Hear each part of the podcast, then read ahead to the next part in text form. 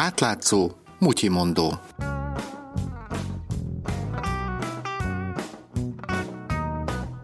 Üdvözlöm Önöket, Somodi Dánielt hallják. 2015 mozgalmas év volt a jó kormány kapcsolatokkal rendelkező üzletemberek számára. Hosszú távon meghatározó mozgolódások mellett sor került egy viharos szakításra is. Februárban felmondott a Simicska Média Birodalom vezetősége. Erre Simicska Lajos, az adóhatóság volt elnöke, a miniszterelnök régi harcostársa indulatos, hadüzenettel felérő kirohanás sorozattal reagált.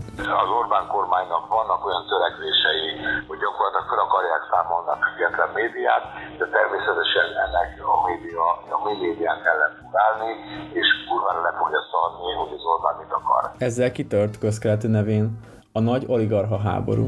Rádi Antóniát, az átlátszó újságíróját hallják. A személyes véleményem az az, hogy még szelidebb, mint én gondoltam volna.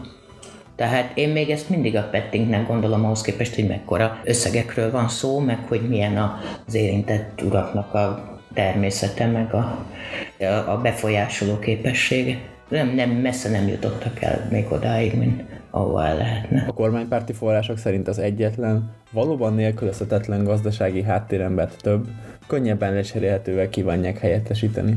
Ezt én kritikával illetem ezt a magyarázatot, lehet, hogy egy része igaz, de, de én úgy gondolom, vagy úgy veszem észre, hogy korán sem ez a teljes igazság. Sajnos keveset tudunk ennek a két úriembernek a vitájának az alapjáról pedig borzasztóan fontos lenne tudni, azt gondolom.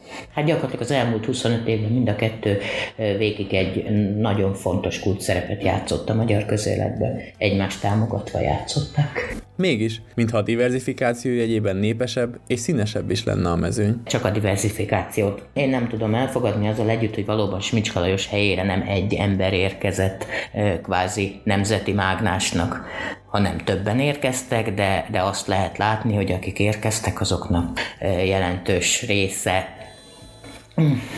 mint hogyha nem saját magát képviselni, ha érted, hogy mondom.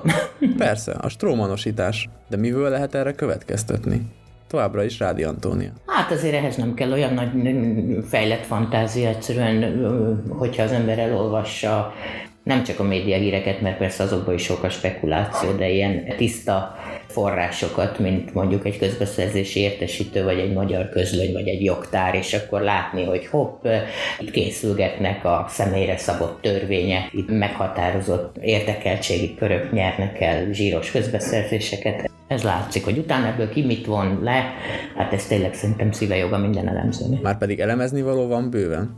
Ketten különösen sokat szerepeltek tavaly a híradásokban. Felcsút polgármestere, Hát őt, őt nem, nem azt mondom, hogy nincs telen volt, de hát egy lokálisan ismert, közepesen prosperáló vállalkozás uraként most már milliárdokkal burikázik.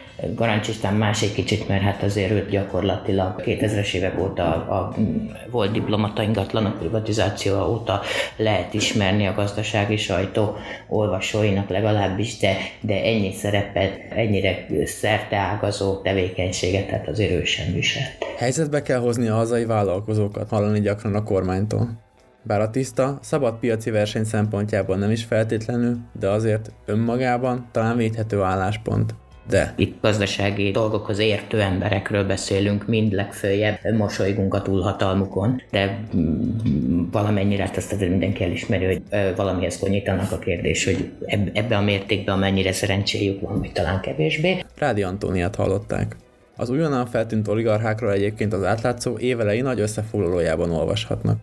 A mai Mutyi mondott Somodi Dániel készítette, közreműködött Mongatilla és Lén Marietta. És végül egy kérés. Az átlátszó olyan témákat dolgoz fel, amelyeket mások elhanyagolnak. Olyan ügyeket tár föl, amelyek sokaknak kényelmetlenek.